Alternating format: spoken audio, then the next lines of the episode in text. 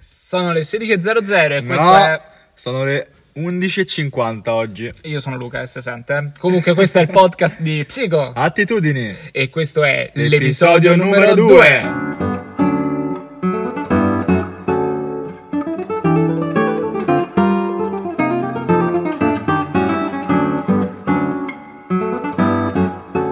Rieccoci qua, ma Gabriele, ma non ci avevamo dato un nome a sto podcast? Ma infatti sì, non capisco perché continuiamo a chiamarlo podcast di psicoattitudini quando un nome ce l'ha, solo che forse, forse perché ce lo scordiamo. Cioè, scusa, effettivamente il caffè l'ho preso già da, da un'oretta e che tocca fare? Quindi disturbi di memoria. Esatto, è un attimo, capito? Sì, sì, sì, l'apprendimento proprio l'ho dimenticato a casa. Allora, come lo abbiamo chiamato questo podcast? Diciamo una volta per tutte, così poi gli cambiamo nome e, E, e lo sistemiamo anche su- sui social. Che in realtà poi sui social noi lo mettiamo, il countdown giusto. Eh, Prima o poi ci dello- dimentichiamo, poi però ci dimentichiamo. Ma Vabbè. come si chiama? Aspetta, mi servirebbe la tecnica di memoria per ricordarmelo effettivamente. Ah, guardalo come introduce gli argomenti. Eh, capito? Dai, allora, questo ovviamente, questo podcast si chiama Psico Caffè, Caffè. e Luca vi ha appena introdotto uno degli argomenti di cui parleremo oggi, quindi le, Tecniche di memoria in relazione a... alla lettura e ai suoi problemi. che non sono pochi in realtà, vero No, Gabriele? sono veramente tanti e te lo posso dire io che sto studiando in questi giorni per l'esame di neuropsicologia. E Roba seria per i dating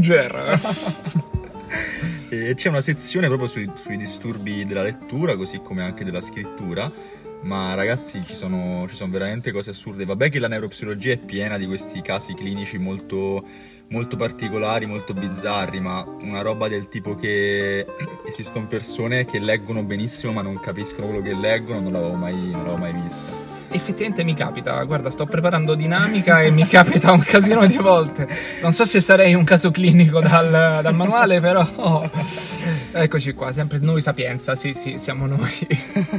Comunque, riprendendo un po' il discorso, visto che sei un po' più sul pezzo adesso te su questa materia, ma questi tipi di disturbi derivano da un problema di carattere genetico, ambientale o successivamente a un tipo di incidente? Guarda, allora, ehm, la dislessia di cui ho parlato ehm, adesso, così come anche quelle che ho accennato nel post, sono dislessie cosiddette acquisite. Cioè, di solito quando si, pes- si pensa alla dislessia si pensa molto alla dislessia evolutiva, no? Il Eh, discalculo, il disgrafico. Sì, dis- nell'ambito dei, dis- dei disturbi di apprendimento, insomma. Però le dislessie possono anche essere acquisite, nel senso che possono venirti magari in seguito sia a un incidente, eh, quindi un trauma cranico, o più in realtà più frequentemente a ictus cerebrale, tipo emorragie. Quindi Eh, effettivamente delle problematiche di un certo, di un certo spessore, Sì. non diciamo ambientali o di stress, Sì. o anche a livello di stress eh, fattore sociale. No, no, no, no, la, la dislessia acquisita per definizione è eh, un disturbo della- del selettivo della lettura eh, che consegue a un, eh, a un danno cerebrale focale e nell'emisfero sinistro quasi sempre e che cioè, un danno nell'emisfero sinistro ti può avvenire solo in seguito a un incidente di questo tipo, insomma.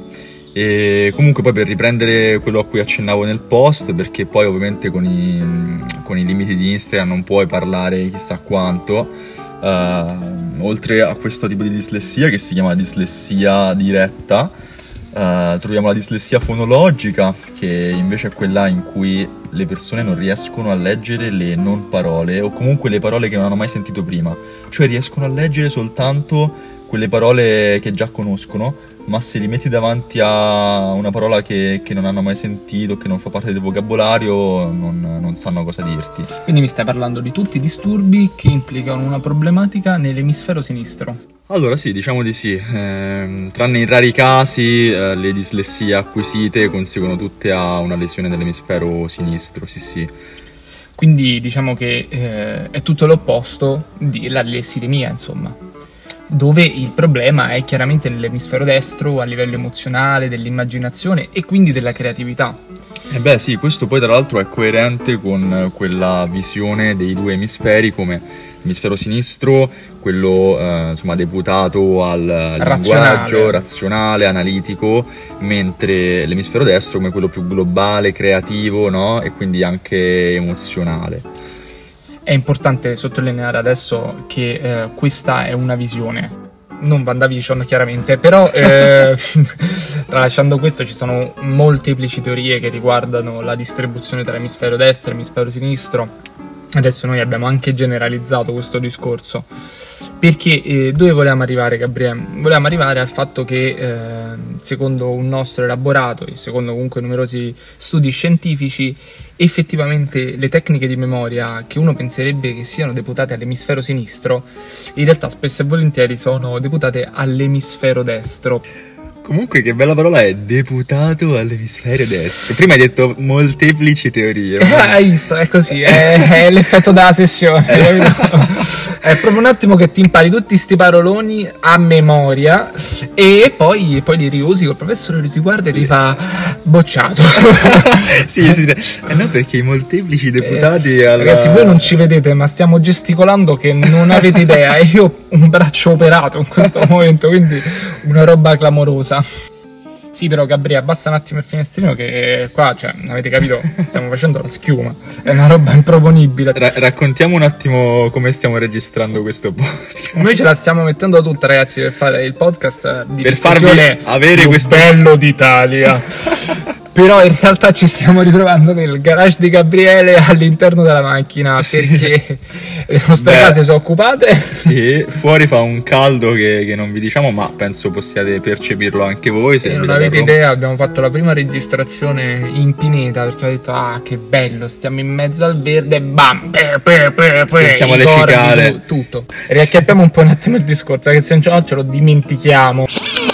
Comunque, no, mentre studiavo stavo pensando ma potrebbe esserci un modo per aiutare queste persone magari a, a, a studiare meglio perché comunque la capacità di studio oltre a, insomma, alla scuola, al contesto scolastico, può essere utile in tanti altri ambiti della vita, no? riuscire a, a, sintetizzare, però eh, sono tutte diciamo, cose che, che puoi fare se, se, se, sai leggere bene in modo fluido. Queste persone come potrebbero, um, potrebbero aiutarsi magari a memorizzare meglio, a studiare le cose, Lu? Beh, effettivamente diciamo sono tantissime le tecniche di memoria che uno può, può sfruttare, ma nel loro caso è molto interessante perché le tecniche di memoria razionalmente noi pensiamo che siano deputate diciamo a una memorizzazione di leggo e ripeto sì. e quindi tutto emisfero sinistro teoricamente è una cosa estremamente razionale in realtà approfondendo con, con l'esame di, di, cognitivi e poi diciamo per, per, mio piacere personale, perché ad esempio io sono un lettore molto lento, però dalla, dalla prima lettura traggo molto e cercavo di capire perché ad esempio io avessi questa capacità rispetto ad altri che magari leggevano più velocemente e così via. E mi sono ritrovato a studiare queste tecniche di memoria che poi ti, ti vendono a migliaia di euro sì. davanti all'università. Davanti... penso alla stazione di Piazza Bologna. Penso o... sia capitato a tutti, non, non, posso fare chiaramente i nomi delle associazioni, ma ti propinano, guarda questi corsi, ma no, diventi uno studente pazzesco per soli 5.000 euro. 5.000. Eh, grazie, Vabbè, apro un libro magari, sì, lentamente all'inizio, però poi divento rapido. Comunque no, è importante parlare delle tecniche di memoria, secondo me, perché si basano tutto sul, sull'emisfero destro, ovvero sull'associazione di immagini, di colori, comunque di percezioni tattili e non, perché alla fine comunque eh, te le puoi immaginare anche a livello fisico queste, ah, queste sì. esperienze e puoi memorizzare un gran numero di, di informazioni in poco tempo e a lungo termine. Sì, Lu, comunque, correggimi se sbaglio. Uh, io, vabbè, non sono ferrato con le tecniche di memoria, però ne conosco una eh, che si basa proprio sull'associazione di eh, figure, di, insomma, di, stimoli visivi eh, alle parole per, ehm, per rievocarle meglio, per memorizzarle meglio. Guarda, direi di fare un esempio per i nostri fantastici followers. eh, va bene, allora, sto, sto. Eh, adesso Gabriele, mi dirai 10 parole completamente a caso. Ok. Decontestualizzate. Ok. Giù, non c'è il video, quindi ragazzi non le sto scrivendo perché ho un braccio operato, quindi tranquilli. ed è il destro. e, e, io dopo te le ridirò, ma mi chiederai te quali. Nel senso mi dirai, ad esempio, oh, okay. numero 8. Ok. Numero 4. Va bene. Eccetera, eccetera. E tutto ciò lo documenteremo con un video. Nel frattempo stiamo montando diciamo, il telefono per fare il video perché vi ricordo che siamo sempre in una Bellissima macchina. Sì, Vero Gabriele, questa è la macchina quella sportiva. L'altra volta eravamo nella macchina meno sportiva. sì, questa, vabbè, è sportiva, è una Toyota Prius, però è fighissima. E all'interno sembra un cinema, sembra anzi un'astronave. Lui c'ha la Prius io c'ho la Micra del 2009, però va bene. Comunque, metti il video, vai, partiamo. Ok. Ok ragazzi, ci siamo. Allora, adesso ti chiederò di eh, ricordare le seguenti 10 parole. Partiamo con la prima, che è telefonata, Ok, tavolino, ok, eh, biberon, ok, macchina, ok, cancello, ok, pensione, ok, maglietta, ok, aritmetica, ok, orecchino, ok, tastiera. ok. Ci siamo. Sono 10. Ci siamo. Allora, Ce le hai? eh? ce le ho. Chiedimi quale numero vuoi. Allora, voglio che mi ripeti la parola numero 9. Orecchino, Porca miseria, ragazzi. La parola numero 2. tavolino, Ok. E la parola numero 3. biberon, Biberon, ragazzi. La parola numero 10. L'ultima. tastiera. Ok. Adesso invece vi farò ridere perché vi racconterò come ho memorizzato queste parole. Considerate che durante gli esami adesso sono anche fuori forma, ma arrivo ad avere elenchi di 130-150 parole memorizzate così.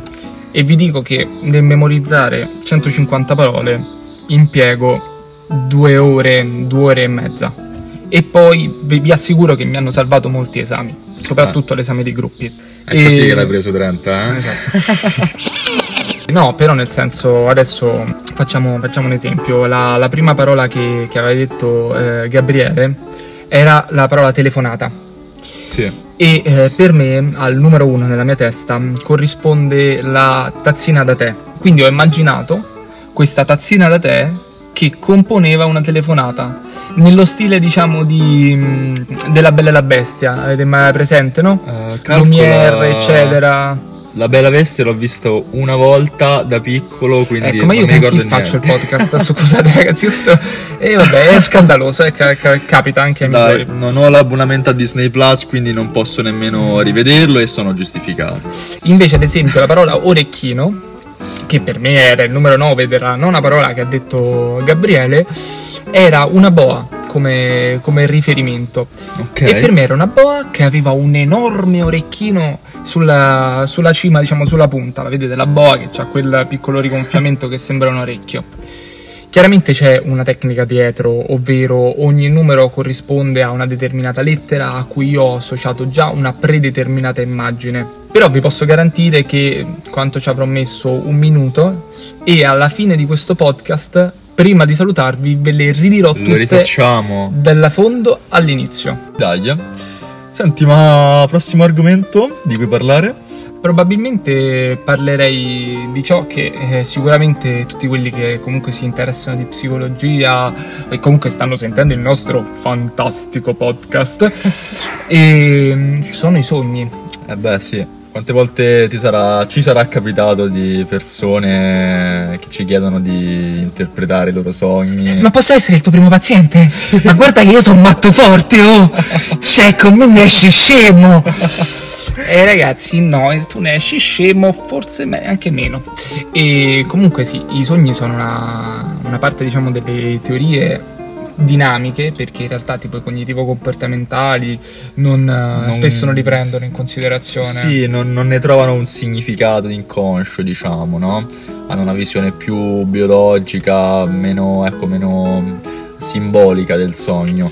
Sì, un qualcosa di più pragmatico, però... Sono approcci, ragazzi, sono approcci. Ah, tra l'altro spieghiamo un attimo, esistono due grandi approcci in psicologia, diciamo, per dirla in parole semplici. L'approccio cognitivo-comportamentale e l'approccio... Buh. lui, lui- lui si capisce che è dinamico, invece approccio Io chi, dinamico. quando? E- ed è quello di cui stiamo parlando adesso, l'approccio dinamico. Quindi eh, vuoi spiegare tu un po' come funziona? Va bene.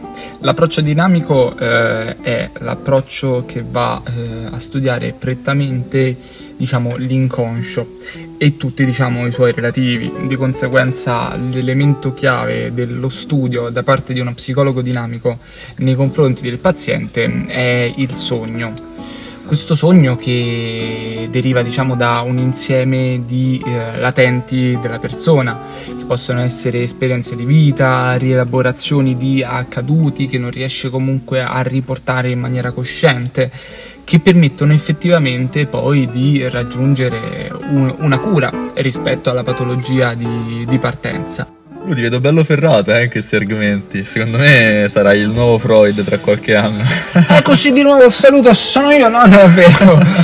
Vai, te invece descrivici un pochino l'approccio comportamentale. Sì, allora, l'approccio cognitivo-comportamentale, da quel che so, è più pragmatico, diciamo così, è più terra-terra, cioè mira alla risoluzione del problema o con delle tecniche comportamentali o comunque con una mh, ristrutturazione cognitiva. Poi in realtà ci sono delle, insomma, delle sottodivisioni anche in questo approccio. Uh, l'approccio cognitivo-comportamentale di terza, di terza generazione, infatti, eh, punta molto sulla mindfulness, tecniche di, di meditazione, questo genere di cose.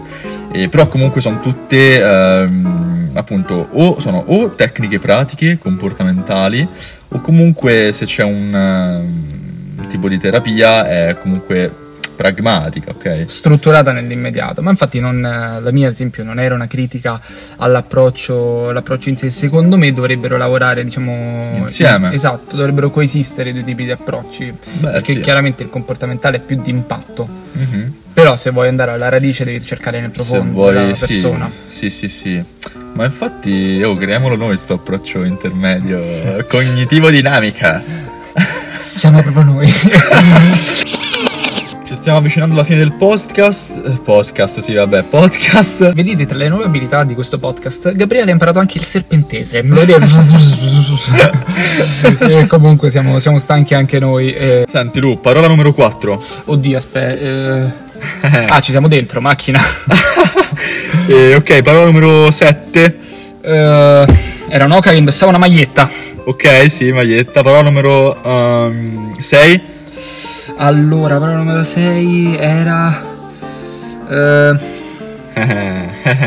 un pensionato davanti al ciao, quindi pensione. Ok. E questo penso sia l'ultima, la numero 5. E, ok, quindi Ali Cancello. Bravissimo Lu. Complimenti, un applauso, bravo! Uh!